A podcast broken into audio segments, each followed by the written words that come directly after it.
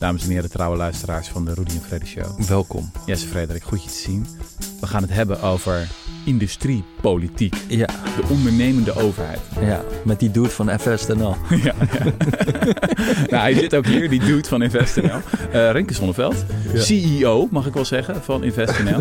Misschien moeten we even beginnen met uitleggen aan de luisteraars wat industriepolitiek is en wat een ondernemende overheid precies inhoudt. Kijk, wij schreven natuurlijk al over in 2015. Toen hadden we een correspondent artikel met de iets wat overdreven kop. Maak kennis met de grootste uitvinder aller tijden. Dat ging over dat boek van Mariana Mazzucato, de econoom die hier furoren mee heeft gemaakt. Dat boek heet De Ondernemende Staat, waarin zij laat zien dat allerlei geweldige innovaties niet door private durfkapitalisten zijn gefinancierd, maar dat zij eigenlijk meesurfden op een golf van grote overheidsinvesteringen. Dus het beroemdste voorbeeld is natuurlijk de iPhone.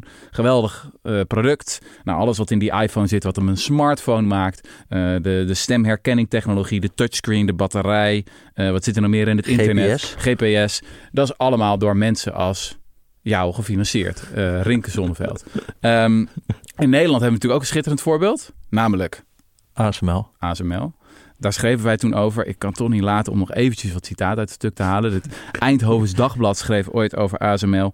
Het voelde nog net eh, nog het meest als uitgesteld ontslag toen 45 Philips-medewerkers... Ik doe even het Ja, accent dat de erbij. polygoon. Toen 45 Philips-medewerkers in Bloemendaal. 1984 te horen kregen dat zij overstap zouden maken naar ASML. Het was 89, hè? Toen was het wel klaar met het Polygoon Journaal. Ja, dat is ook waar trouwens. Maar goed, in ieder geval, eind jaren 80 was er een enorme crisis in de chipindustrie. Eh, toen gingen bedrijven links en rechts failliet. Maar één bedrijf in Veldhoven niet. Want wat gebeurde daar? Maar liefst twee derde van alle uitgaven aan onderzoek en ontwikkeling die ASML toen deed, die werden gefinancierd door Varetje Staat. Concurrenten gingen kapot. Eh, zij gingen door en nu hebben we een van de meest succesvolle bedrijven ter wereld. Die de mondiale chipmachinemarkt eigenlijk in handen heeft, toch? Er is eigenlijk geen concurrent meer over. Nee, en Ehm, ik denk het mooi, met afstand het mooiste bedrijf van, eh, van Nederland.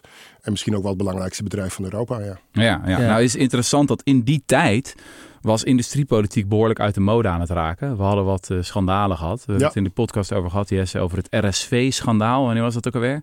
Ja, 82 was ja, het is een hele lange ja. periode. Hè. Dat, dat ging van eh, halverwege jaren 70 tot begin jaren, begin jaren 80. ja, Ik heb ja. naar aanleiding van de eerdere podcast van jullie nog eens een keer die, die, die, YouTube-documentaire Ja, eh, erover was gekeken. best grappig, toch? Met, die- met die hoorzetting in de Tweede Kamer. Ja, fantastisch om te zien. En herkenbaar? Nee, totaal niet. Nee, totaal niet. Een hele andere tijd. Maar misschien om op je vraag in te gaan, eh, Rutger. Ja, jeetje, wat, wat is industriepolitiek en wat doet InvestNL dan? Misschien even te beginnen bij InvestNL. Wij zijn opgericht vier jaar geleden in 2000 om inderdaad te investeren in de toekomst van Nederland. Om te zorgen dat Nederland duurzamer en innovatiever is. Als staatsdeelneming, dus dat betekent dat het investeringskapitaal wat wij hebben, zo'n 2 miljard, dat dat afkomstig is van de belastingbetaler. Dat betekent ook dat we daar prudent mee moeten omgaan en moeten zorgen dat daar ook eh, dat dat terugkomt en dat we dat opnieuw kunnen investeren. Maar dat is wel vanuit die filosofie dat willen we toewerken naar een nieuw verdienvermogen in Nederland. Dat we scherpere keuzes moeten maken in welk type bedrijvigheid we in de toekomst hier in Nederland nodig hebben. En waar we ons geld letterlijk op durven in te zetten. Ja, dus het ministerie van Financiën heeft een cheque uitgeschreven eigenlijk aan jullie van 2 miljard.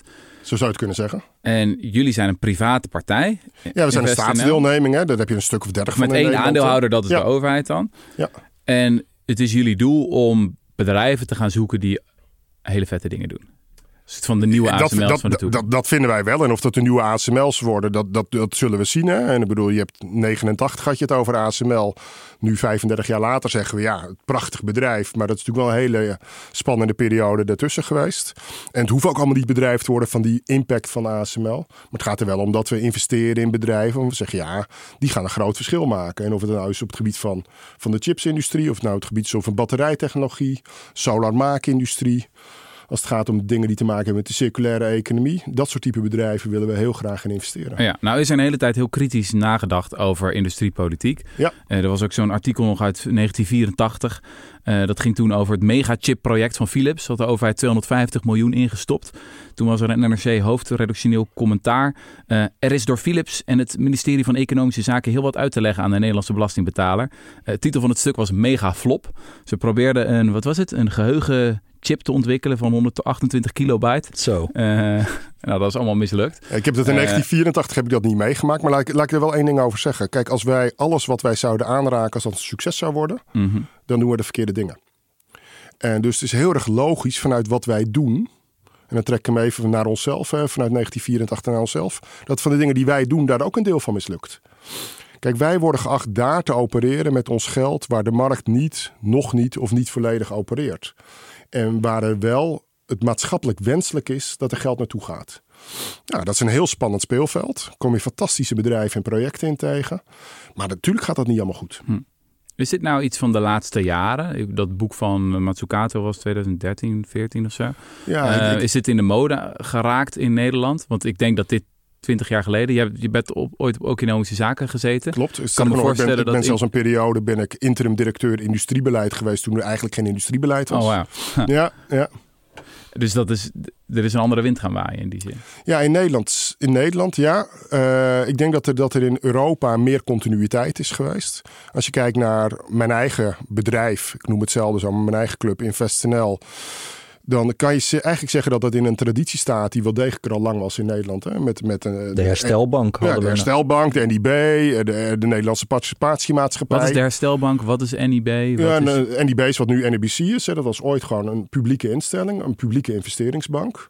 Uh, eh, NPM uh, eh, was ooit een, de Nationale Participatiemaatschappij. was een investeringsmaatschappij met publiek geld is later geprivatiseerd. Beide zijn later geprivatiseerd. Terwijl als je in de rest van Europa kijkt, zijn dit soort type instellingen bestaan gewoon tientallen jaren en zijn nooit geprivatiseerd in de jaren 80, 90. Dus echt hm. van Nederland hebben we natuurlijk een, echt een golf gehad van de markt gaat alles oplossen. En uh, ik ben zelf in 2008, 2009 mede verantwoordelijk geweest in mijn tijd nog bij economische zaken voor de crisisaanpak toen. Financiën deed de financiële sector. Wij waren bezig met de reële economie. En we hebben ons toen in die periode, op een gegeven moment toen we weer een beetje boven water kwamen, uh, wel echt de vraag gesteld: jeetje, wat hebben we gedaan? Dat we dat soort clubs hebben geprivatiseerd. Want het ontneemt je uh, gereedschap om ja, goede dingen te doen met die economie. Wenselijke dingen te doen met die economie. En vervolgens heeft het nog best lang geduurd voordat het, voordat het uh, heropgericht is. Ehm, nou, bijna tien jaar. Ik was een tijd geleden, eh, of een dik jaar geleden, was ik bij Emiel Roemer op bezoek. Die is tegenwoordig gouverneur in Limburg. Ik was werkbezoek in Limburg. Mm -hmm. Ik kwam misschien straks nog op. Ik was ook bij Mozambique. Dus ik vermoed uh, kweekvlees een van jullie favoriete onderwerpen. En ik zei toen tegen hem, uh, Emiel, het is jouw schuld dat het zo lang heeft geduurd. Zei hij, ja, maar de SP heeft er altijd voor gepleit. Ik zei, ja, maar als de SP ervoor pleit, denkt de rest van de politiek dat het slecht is. uh, uh, dus het heeft nog best lang geduurd. Ik denk dat nu wel in toenemende mate de ogen worden geopend. Ook omdat men ziet wat gebeurt er in andere landen. In, in Duitsland bestaat een KfW 75 jaar. In, Duit in Frankrijk, een BP Frans maakt daar echt heel veel kracht om die Franse economie eh, te revitaliseren. Nou, wij bestaan nu vier jaar. Als je kijkt naar de verkiezingsprogramma's van de meer de middenpartij, dan werd er bijna overal ingesproken over ja, je moet die club nu ook nog eens een keer verder gaan, uh, gaan versterken. Politiek wordt dat natuurlijk even de komende maanden nu spannend hè, met, met, met, deze, met deze uitslag. Maar ik denk het idee dat je als uh, overheid een stevigere steek moet willen nemen in de economie. Maar wel volgens bedrijfseconomische principes. Hè? Dus, dus wel gewoon nadenken over waar is het verstandig om in te investeren. Uh, en daar met een kritische blik naar te kijken. Dat neemt wel toe. Maar dat gezegd hebbende, kijk in de hele bredere discussie rondom industriepolitiek en de noodzaak van industriepolitiek, loopt Nederland wel achter op de meeste Europese landen. 10, 15 jaar geleden moesten we natuurlijk allemaal met z'n allen enorm lachen om Frankrijk. Dat gekke Frankrijk, waar die verwevenheid tussen de overheid en het bedrijfsleven zo intens was. Inmiddels wordt heel Europa Franser en Nederland wel als een van de laatste landen. Hm, hm. Als je ziet wat de Duitsers nu doen, uh, nu afgelopen week ook met Northvolt. Als je ziet uh, wat de Nordics doen, als je ziet wat in de UK gebeurt. Ja, dan loopt Nederland nog wel op achter. Ja, ja. En is het de bedoeling dat eigenlijk die investeringen ook nog geld opbrengen? Of is dat niet waar jullie per Ja, zeker. Nee, wij geven geen subsidies. Dus wij, wij stappen in een bedrijf en dan worden we in de meeste gevallen worden aandeelhouder, dus mede-eigenaar. En eigenlijk het verschil tussen een, een bank en een investeerder is: een bank geeft geld in de, met, de, met zekerheden eronder en de verwachting dat hij terugkrijgt met wat rente erbovenop. Uh, wij uh, stoppen geld in een bedrijf met de onzekerheid of we terugkrijgen. Maar als we ja. terugkrijgen met de kans dat dat een veelvoud is. Dus niet echt een herstelbank, maar meer zo'n participatiemaatschappij. Ja, we zijn, als je het kijkt naar, naar vroeger, dan lijken we meer op NPM dan op NIB. En ja, het zou best eens kunnen zijn dat als je nu tien jaar vooruit kijkt, dat, dat meer van dat soort aspecten ook van een NIB erbij gaan komen. Hm, ja. En wat doe je met de winst die wordt gemaakt? Herinvesteren in uh, opnieuw mooie bedrijven. Maar in de komende jaren uh, is het eerst het absorberen van verlies. Oké. Ja. Want en... de, de kost gaat voor de baat uit in de, dit soort dingen. En al- als we dan Faillissement- kijken naar... Faillissementen vinden eerder plaats dan de grote exits. Dat is eh, zonder enige twijfel. Ja, Ja, gaan we het ja, zo ja. nog over hebben. Ja, ja.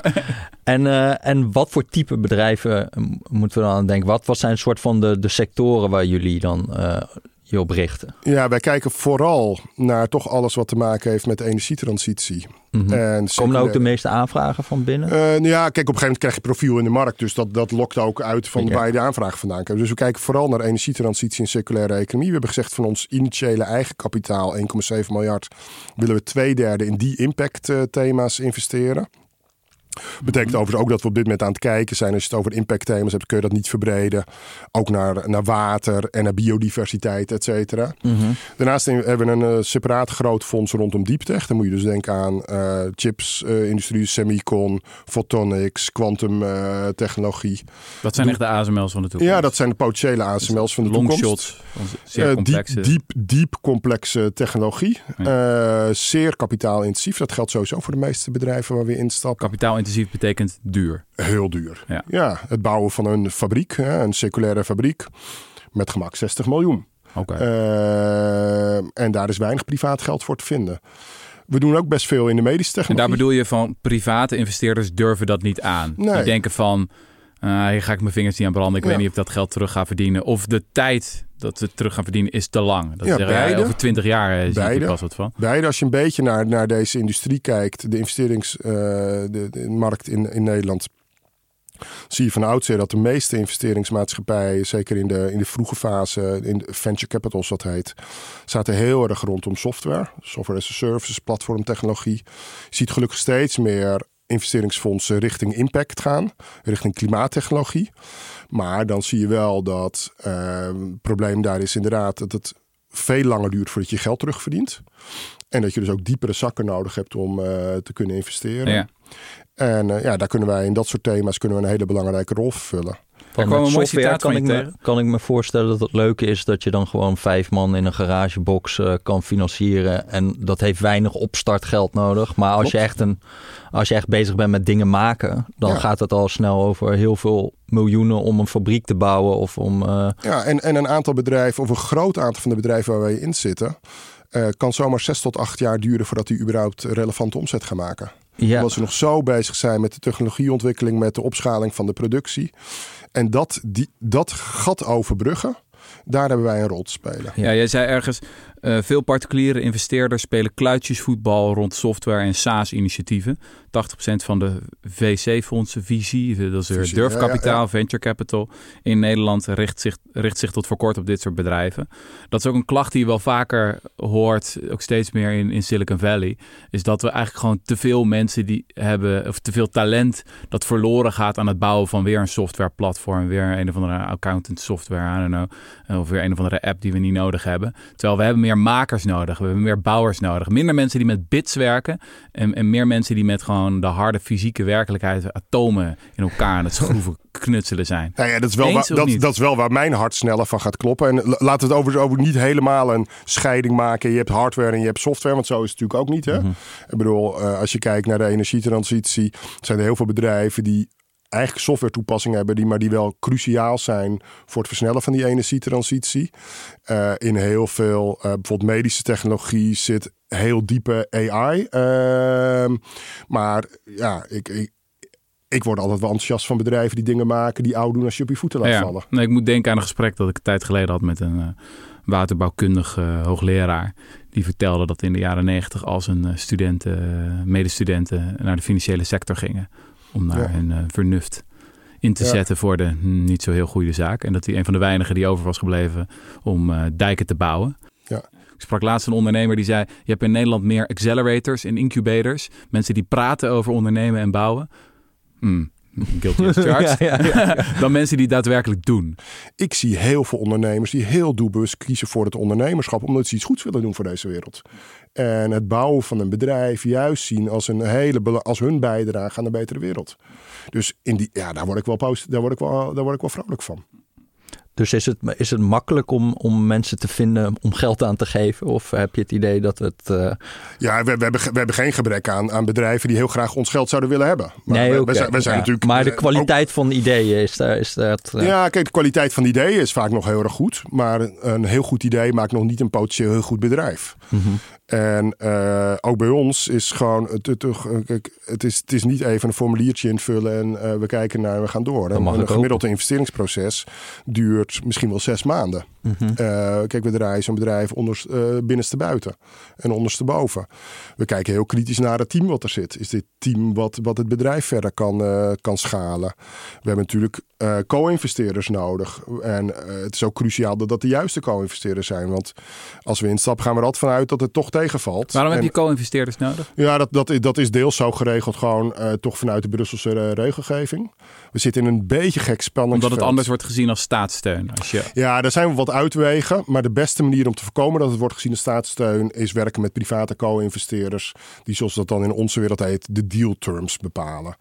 Die dus zeggen, wat is de waardering van het bedrijf, et cetera. Maar die fluister je dan in bij hun wat het eigenlijk... Ja, kijk, het is toch vaak wel onderdeel van een... Van een van, ik bedoel, als je zes maanden met elkaar bezig bent... of je bent misschien met, met het investeringsconsortium een paar maanden bezig...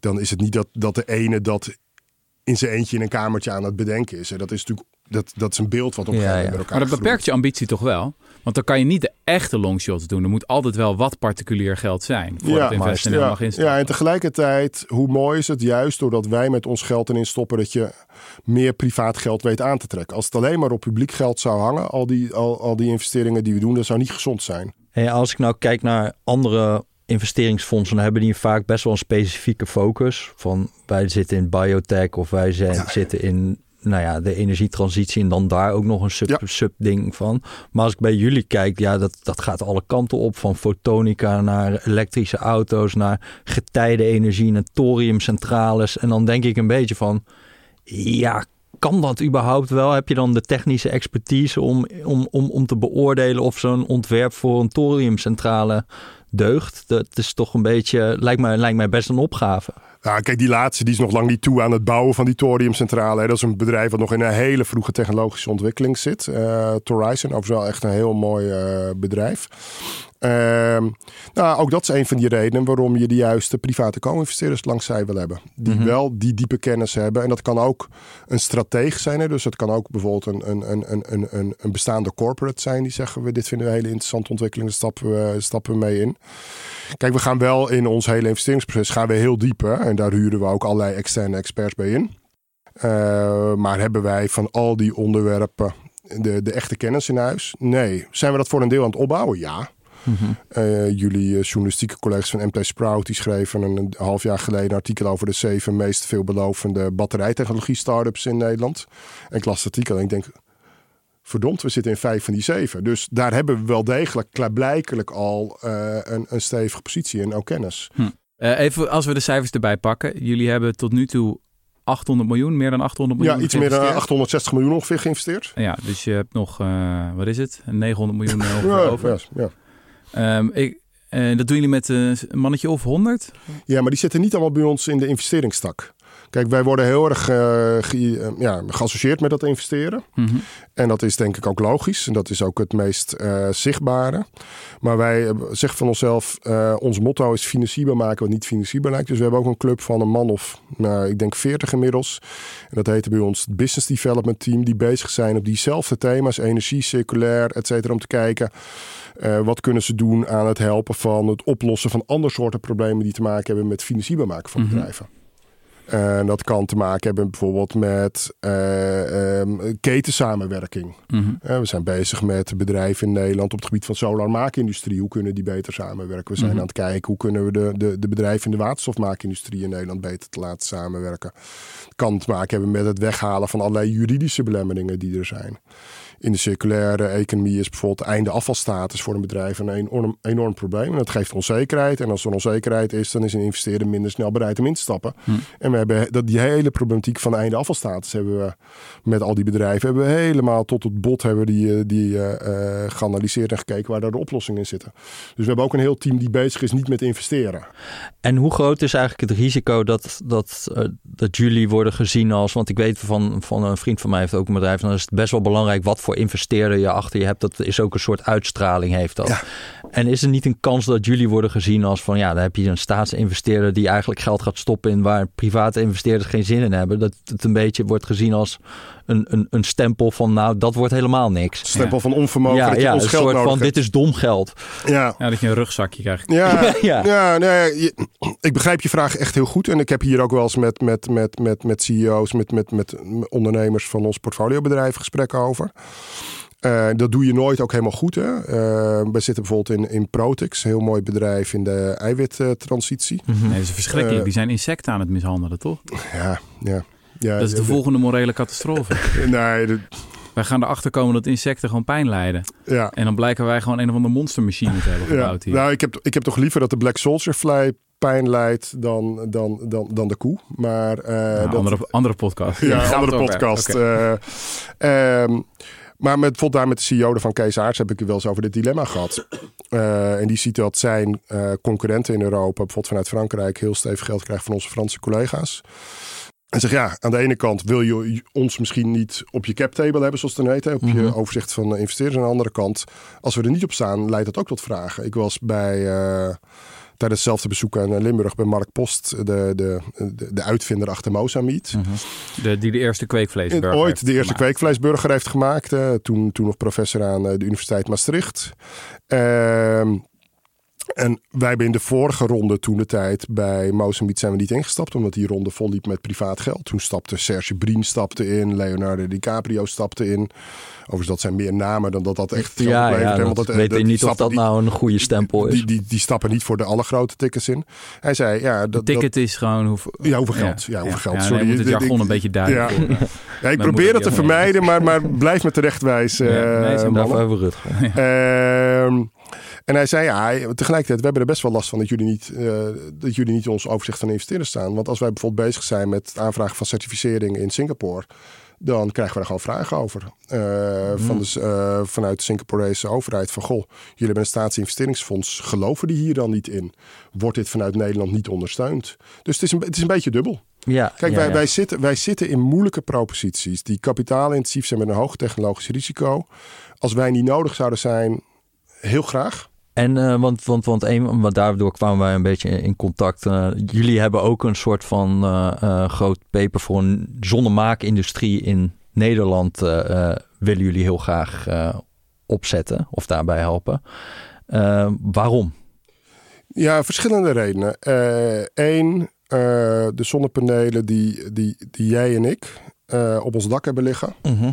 uh, en laten we dat maar gewoon hardop noemen. Die komen voor een deel uit West-China en worden voor een deel gemaakt in strafkampen met de Oeigoeren. Ja, dus al dat polysilicium of het, het, het ja. soort van het silicium uh, wordt dus, gemaakt in. Dus, dus er, er, er zit een, een, een, stuk afhankelijkheid en moreel dilemma aan. Ik denk dat we het straks over sowieso, als je het over industriepolitiek hebt, heb je het ook over geopolitiek. Over, over internationale afhankelijkheden gaan hebben. Dus er, er, is, er is een, een deel van wil je afhankelijk zijn voor je energietransitie alleen maar bijvoorbeeld van China. Mm -hmm. Dat is echt een enorme kwetsbaarheid op dit moment. Ook als het gaat om allerlei critical raw materials. Uh, grondstoffen. Die, grondstoffen die wij nodig hebben. Die we nodig hebben voor batterijtechnologie, voor windenergie, voor zonne-energie. Zijn we heel erg afhankelijk van primaire Chinezen. Mm -hmm. En wil je dat? En hoe kwetsbaar ben je als dat zo is, als bijvoorbeeld de kraan op een gegeven moment dicht gaat uh, en uh, de Chinezen zeggen een exportverbod. Uh, dus daar, die kant zit eraan. Dus er zit een stukje aan van wil je niet autonomer zijn. En er zit een stuk aan dat we zeggen, ja, als we kijken naar nieuwe ontwikkelingen. Kijk, de, de, de productie van de, de huidige technologie, technologie van solar gaan we in Nederland nooit doen. Dat nee. kan niet uit. Uh, die slag is verloren. Die hebben de Duitsers uh, verloren aan de Chinezen uh, langer geleden. maar je ziet allerlei nieuwe ontwikkelingen. En we denken dat daar potentie in Nederland in zit. We Mhm. zijn ingestapt in een, eh, een, een heel mooi bedrijf wat eh, zonnefolie maakt. Mhm. Nou, Is dat Dat- dat bedrijf waar eh, Rob Jetten het ook over had? Ja, die, nee, die had het volgens mij over de panelen, maar, maar lichtgewicht panelen. Ja, die heb maar je ook, die, dat- hij, dat- hij dat- is, volgens mij staat hij bij de opening van elke fabriek. Dus Ja. hij Nee, zal nee, maar licht, ja, die heb je ook lichtgewicht eh, panelen. Solarge is dat uit Weert. En het bedrijf waar ik het over heb is Hyatt Solar in eh, Arnhem. Mhm. Ja, dat zijn ander type toepassingen. Ook eh, ander, ander type technologie, ander type toepassingen. Eh, kijk, als wij in Nederland met die, met, die, met die zonnerevolutie, want dat is het, en daar hebben jullie vaker al over gesproken, nog meer meters willen maken, moeten bijvoorbeeld allerlei daken gaan volleggen van distributiecentra, sporthallen, et cetera, Mhm. die helemaal niet de huidige zonnepanelen kunnen dragen, Ja. die daar veel te lichtgewicht zijn. Dan moet je naar andere toepassingen kijken. Nou, dit, laat dit nou twee typische bedrijven zijn die daar Nederlandse oplossingen voor hebben. Waarom kunnen ze die niet dragen? Dat Omdat die daken te weinig eh, draagvermogen hebben. Oké, Oh, Ja. ze moeten lichter of zo. Ze moeten lichter. Maar ik lees dan bij bijvoorbeeld het Hyatt Solar, lees ik dan in het FD van dat ze nu voor 40 cent per watt kunnen zij zonnefolie produceren. En als ik nou kijk naar de actuele prijzen in China, dan is het 10 cent Ja. per, per watt. En dan is eh, de ambitie van hun is dan om na een beursgang om dan voor 15 cent per watt die zonnefolie te gaan maken. Maar dan zit je dus al nog niet eens aan de prijs van wat ze in China op dit moment al kunnen. En die gaat alleen maar omlaag. Ja. En dan denk ik van ja, Dan denk ik, kan dat wel uit? nou, ik denk van ja, het is niet. Het, het klinkt op het oog als je ambities al eh, 50% boven wat de actuele prijs zit zitten.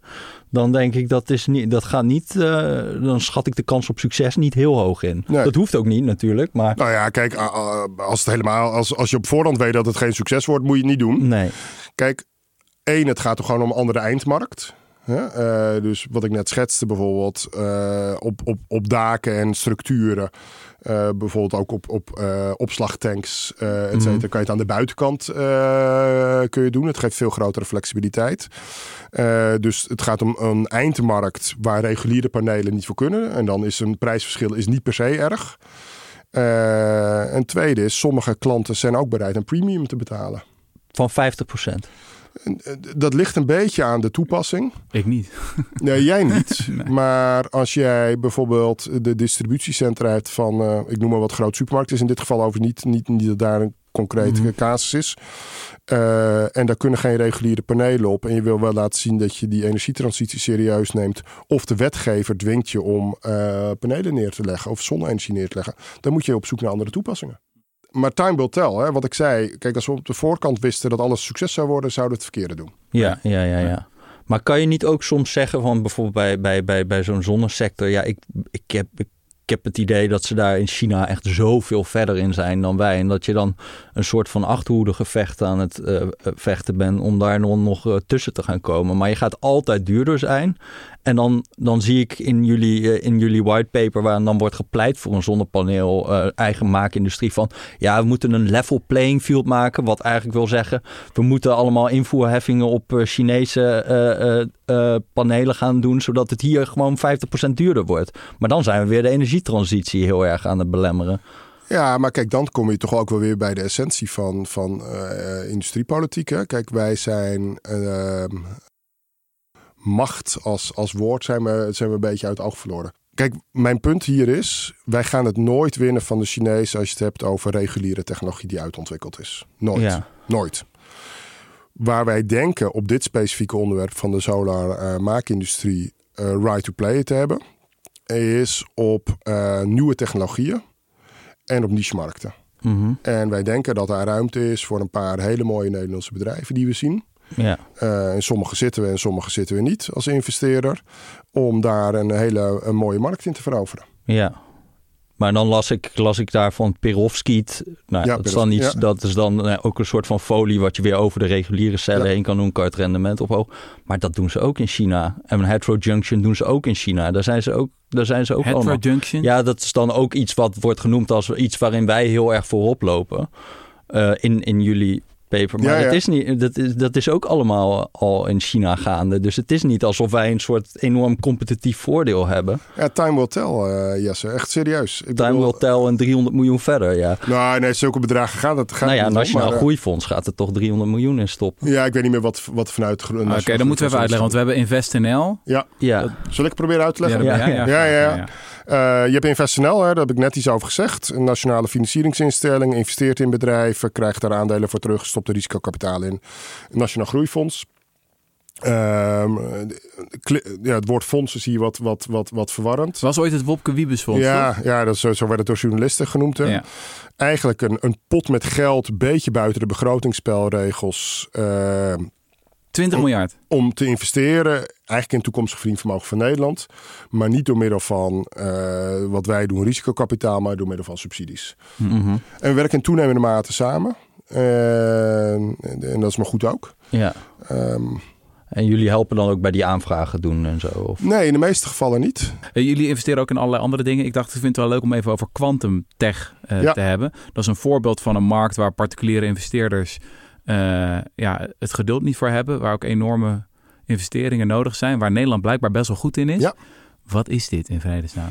Ach, als ik het zou begrijpen. Eh, Ja. Ik heb in mijn vorige baan heb ik heel veel in het, met name in het Delft eh, of ook in het Delftse rondgelopen. En, en, en, en Nederland is inderdaad op het gebied van kwantumtechnologie is, eh, is, is, is wereldklasse. Ja. En, en, en dat concentreert zich niet alleen in Delft, maar ook in Leiden, Amsterdam, Eindhoven, et cetera. Ehm, Ik zal het ChatGPT even vragen. ja, ja, ik ben heel Wat benieuwd is waar, waar. technologie? Kijk, Leg het uit alsof ik 12 ben. wow. Even kijken hoor. Nee, kijk, kijk, als je dan die mensen die ermee bezig zijn het laten uitleggen, dat, dat de staat dat je op twee plekken tegelijkertijd kan zijn. En het, het, het- uiteindelijk waar het om gaat, is dat als kwantumtechnologie doorbreekt, dat je een eh, eh, potentiële rekensnelheid hebt die zoveel malen groter is dan nu.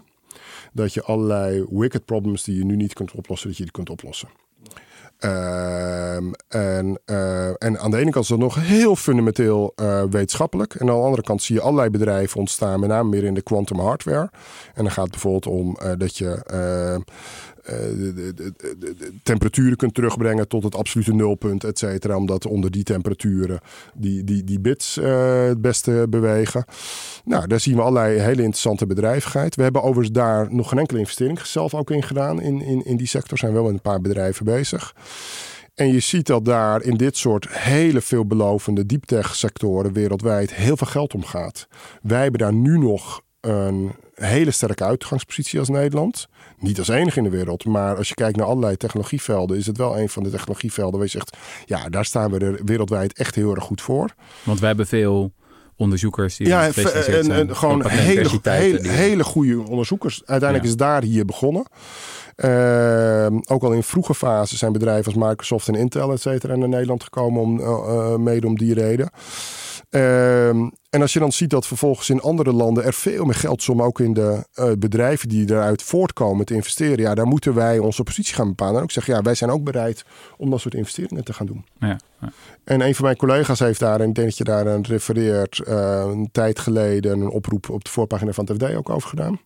Nederland let op je zaak. Mhm. Eh, want voor je het weet vertrekt al dit soort mooie bedrijvigheid hier omdat ze ergens anders, lees Amerika of Azië en misschien eh, Frankrijk, eh, wel aan eh, kapitaal kunnen komen.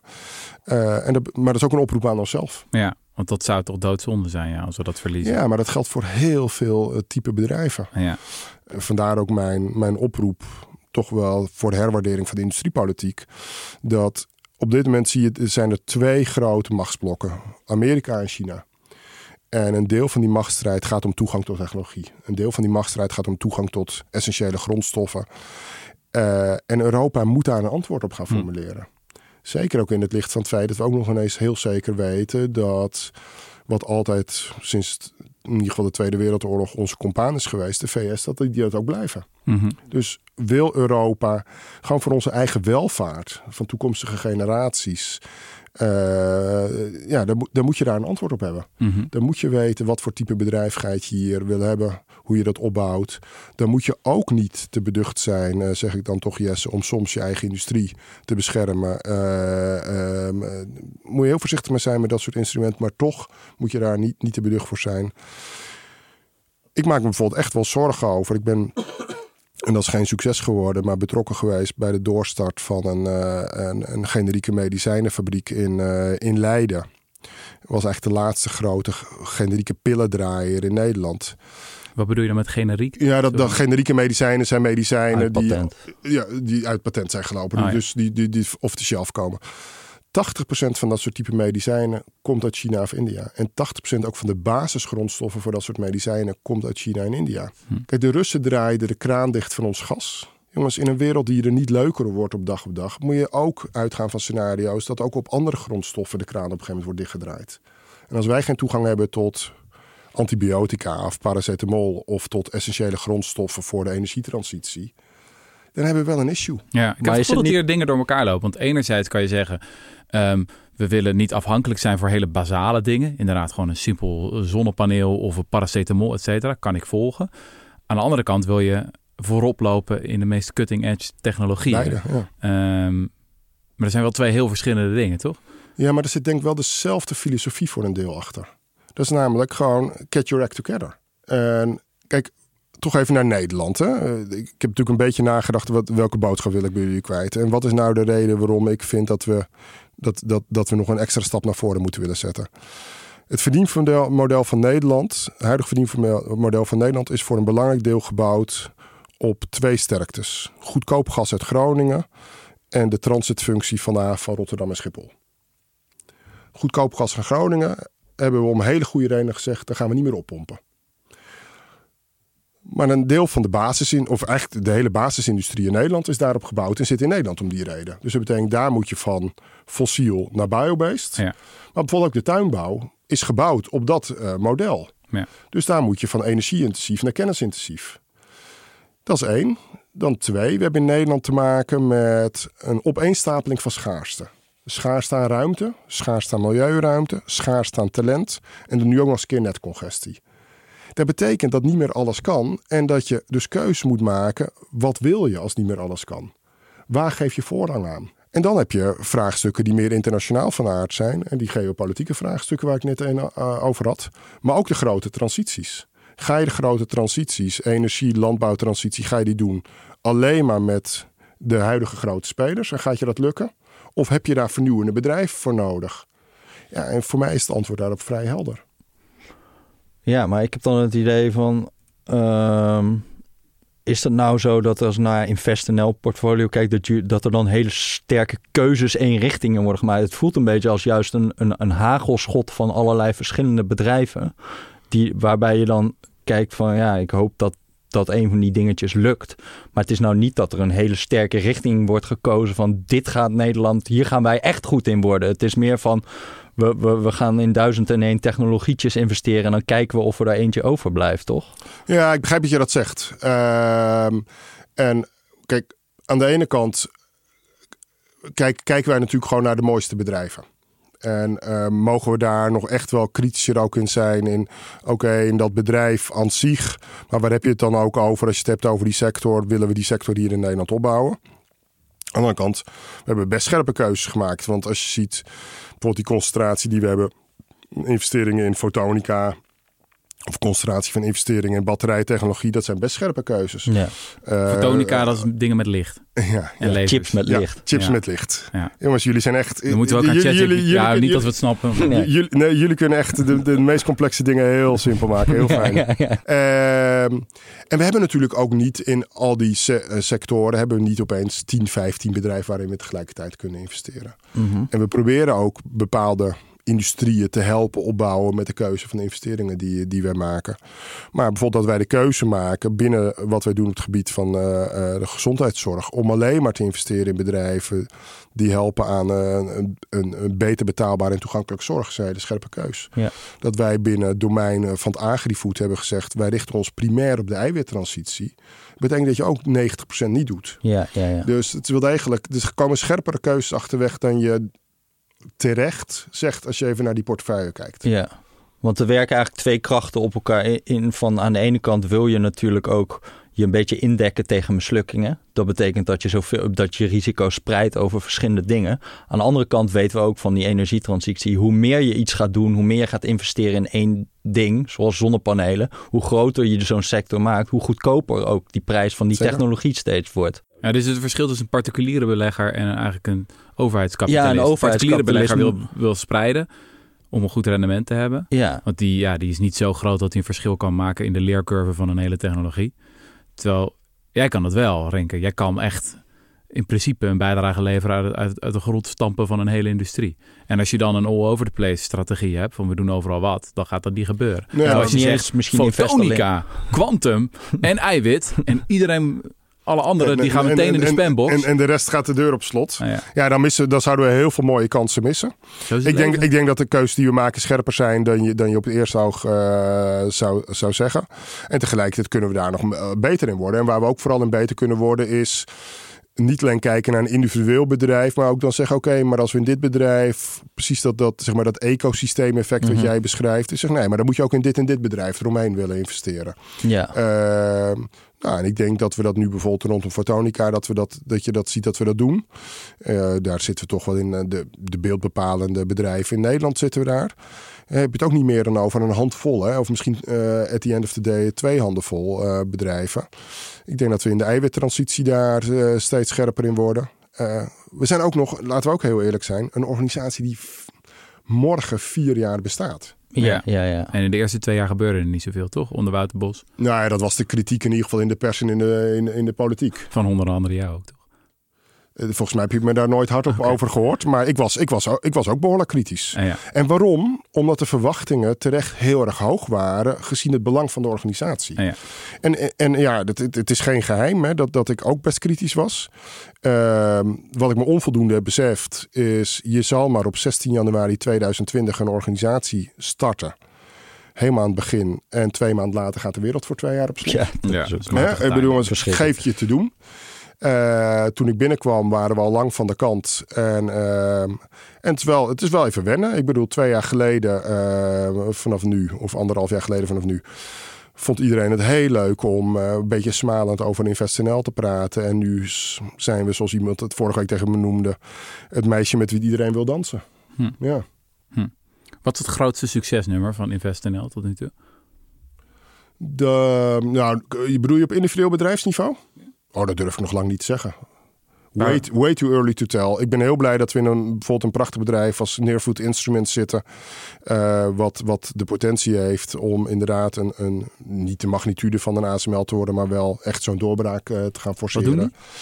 Ja, een hele complexe testapparatuur voor, de, voor de chipsindustrie. Je bent een luisteraar, toch? Van de Rudy en Freddy Dat klopt. Show? Eh, wat vind je van de campagne die Rudy en Freddy voeren voor precisiefermentatie en kweekvlees? Ja, En nou ja, kijk, kijk, kijk, kijk, kijk. Ehm, ja, maar dan heb je het weer hè, over vooroplopen. Kweekvlees. Ja. En over hoeveel bedrijven heb je het dan in Nederland? Eentje of zo toch? Twee. Je hebt het over Meatable en Mosa Meat. Ja, ja. Eh, allebei, ehm, weet je, wereldklasse. In een hele ongewisse technologie. We hebben zwaar geïnvesteerd in eh, Meatable. Eh, vanzelfsprekend zijn we met Mozameet ook altijd continu in contact. En ja, dat zijn twee bedrijven die in die wereld van kweekvlees wereldwijd eh, verschil kunnen gaan maken. Maar, maar dat, dat vind ik ook wel interessant. Dat Mozambique gaat dan in Singapore eh, naar de markt en niet in Europa. Ja, en Europa loopt hier heel erg achter op het gebied van wet en regelgeving. Ja, De eerste eh, land ter wereld waar dit op de markt mag komen, eh, kweekvlees, is Singapore. ja. De verwachting is dat daarna de VS vrij snel zal volgen. En Europa loopt daarin achter. En ik maak me daar nog wel een beetje zorgen over of dat niet, zelfs niet verder gaat. Want je ziet met name in Italië, ja daar is hebben ze het verboden. Ja. maar ook in, in, in, in Frankrijk wel wat politieke sentimenten eh, om het überhaupt te verbieden. want ja, dat zou toch onze traditionele keuken in gevaar brengen.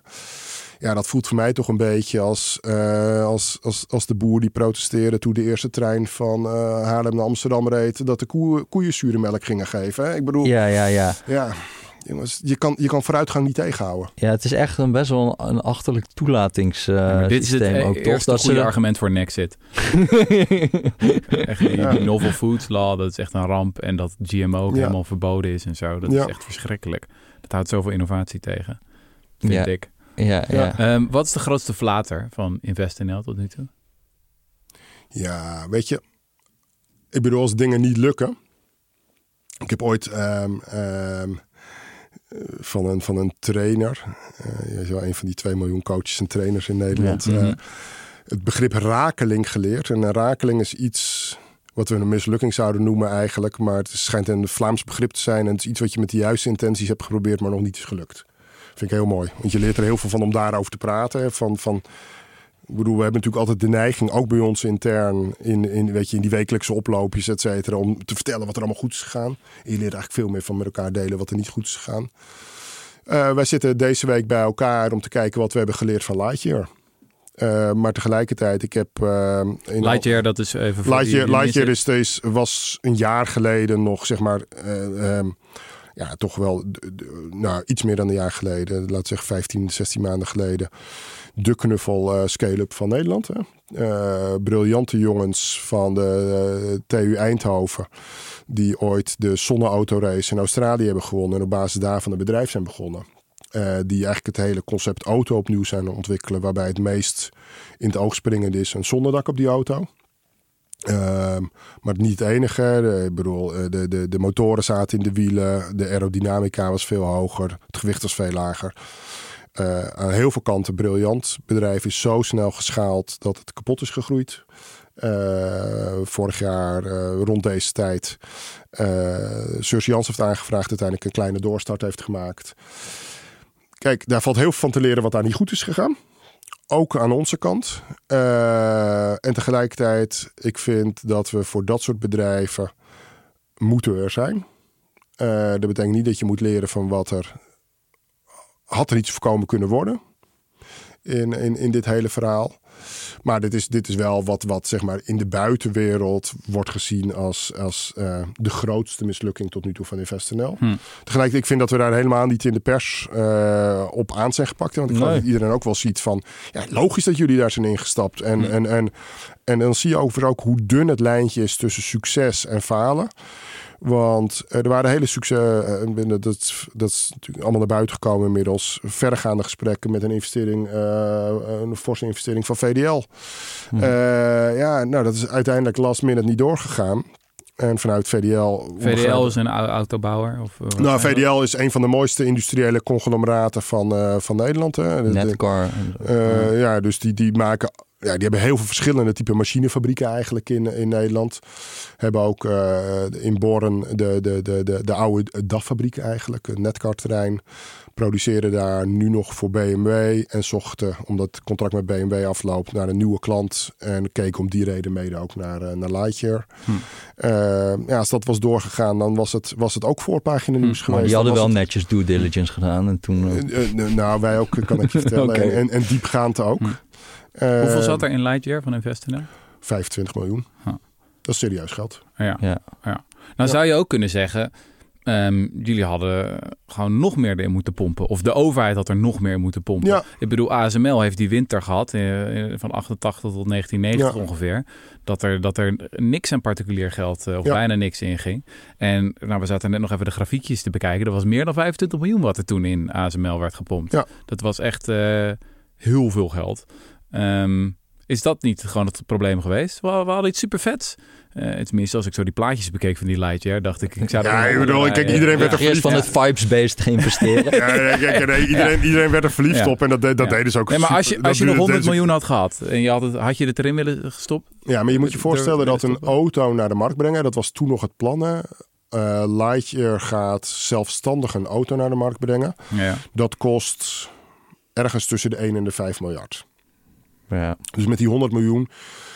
Ik, Oké, en in en In in in In onze financierswereld heb je het wel eens over brugfinanciering. En dat is om eigenlijk te overbruggen naar een volgende investeringsronde. En dat, dat, daar zou hier dan sprake van zijn. Kijk, als je een brugfinanciering verstrekt, moet je wel weten waar een brug naartoe gaat. Ja. En als je het gevoel hebt dat die brug nog ineens halverwege in het water komt, dan heeft het niet zoveel zin. Of als je het gevoel hebt dat het eindigt in een sompige moeras, heeft het ook niet zoveel zin. Ja. Eh, dus het had hier niet zo heel veel zin gehad op dat moment als wij er nog een keer heel veel geld achteraan hadden, eh, in hadden gestopt. Omdat, eh, ja, Ja. Maar is dat niet ook, want, want, als je het dan hebt over een nieuwe auto, eh, zo'n fabriek bouwen, is een miljard tot 5 miljard. Ja, dat zijn echt bizarre bedragen natuurlijk. Maar zit je dan niet ook met InvestNL weer in een soort van stukje van, het zijn allemaal first of a kind fabrieken die je bouwt. Uiteindelijk blijft het allemaal een beetje op dat niveau dan hangen als het, als het over, over de, tientallen miljoenen gaat. En terwijl we toch, ja, Ja, als je echt wil gaan concurreren op elektrische auto's met eh, BYD en Tesla, of als je wil gaan concurreren met zonnepanelen met Longi en eh JA Solar, ja, dat, die, die, die hebben het ook over miljarden, die hebben het niet over tientallen miljoenen. en kijk, net zoals dat ASML op een cruciaal punt overheidssteun heeft nodig gehad en daarna het privaat gewoon heeft gered, Ja, zie je dat bij Tesla ook. Tesla heeft op cruciale momenten overheidssteun gehad en heeft daarna privaat gered. Dus onze rol is om op die cruciale momenten te zorgen dat er publiek geld in gaat. ja. En niet om het tot het gaatje door te blijven financieren. Dat zou echt heel gek zijn. Maar ik weet bijvoorbeeld bij, bij China, op een gegeven moment hebben ze in die hele zonnepanelenindustrie, die stopte Duitsland met die subsidies. En heel, eigenlijk bijna alles was export in China. En toen heeft, eh, hebben die Chinese staatsbanken, ik denk wel 30 miljard of zo, ingelegd om al die, eh, al die eh, Ja. Chinese zonnepaneelfabrikanten overeind te houden. Die slokten alle kleintjes op en de hele consolidatieslag. Maar ja, dat, ja, dat is gewoon ondenkbaar toch in Europa Ja, uiteindelijk. kijk, kijk, China is een staatsgeleide economie. Ja. Dat hebben we hier gelukkig niet. Eh, ik ben ook geen verlengstuk met InvestNL, geen direct verlengstuk van de politiek. Hè. Wij maken onze eigen beslissingen, Ja. we maken onze eigen keuzes. Eh, als ik een pleidooi doe voor een herleving van de industriepolitiek, zeg ik ook: eh, politiek maak scherpere keuzes. Mhm. En dan mogen die keuzes voor een stukje best nog wel leidend ook zijn voor wat, voor wat wij willen, eh, wat voor wat wij doen en laten. Mhm. Maar kijk, zo'n zo'n model als in China is, is natuurlijk niet denkbaar in, in Europa. is ook helemaal niet wenselijk. Nee, nee. Hey, we gaan naar een slot toe. Ik zat een tijdje geleden zat ik een eh, paper te lezen van Anton House, een Britse historicus. En het ging over de oorsprong van de industriële revolutie. Nou, er zijn natuurlijk boekenkasten over volgeschreven. Maar hij had een hypothese die me wel beviel.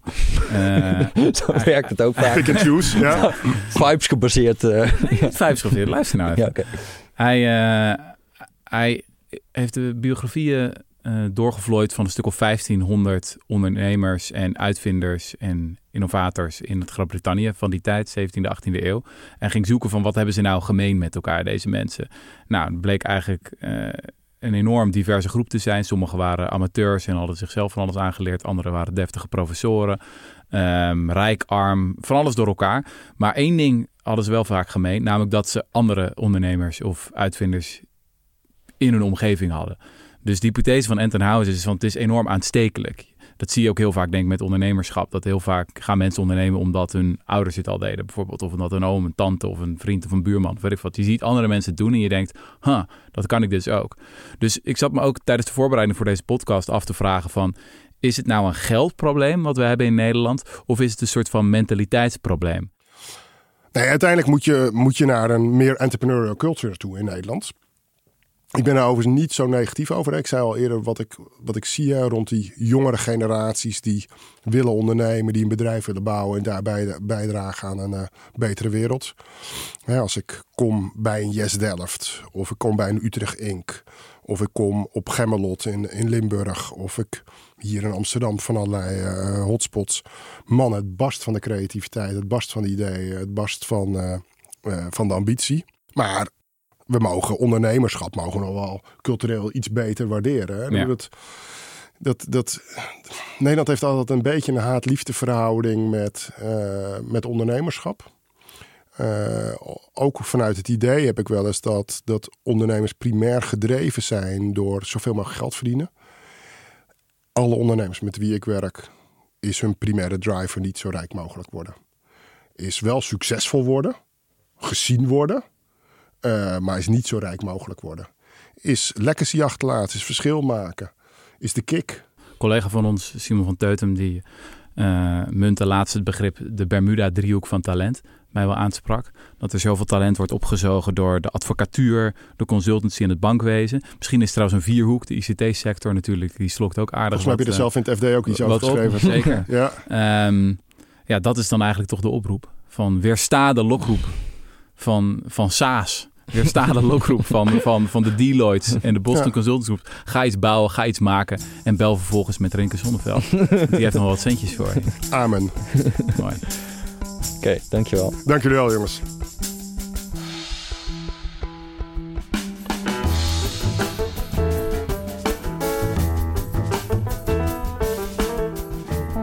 Het is de missie van de correspondent om voorbij de waan van de dag te gaan. Onze correspondenten voorzien het nieuws van context en schrijven over de grote thema's van deze tijd. De correspondent geeft me de vrijheid om mijn nieuwsgierigheid te volgen en de tijd om verhalen te schrijven. En zo probeer ik onzichtbare structuren zichtbaar te maken en een andere kijk te bieden op debatten die het nieuws domineren.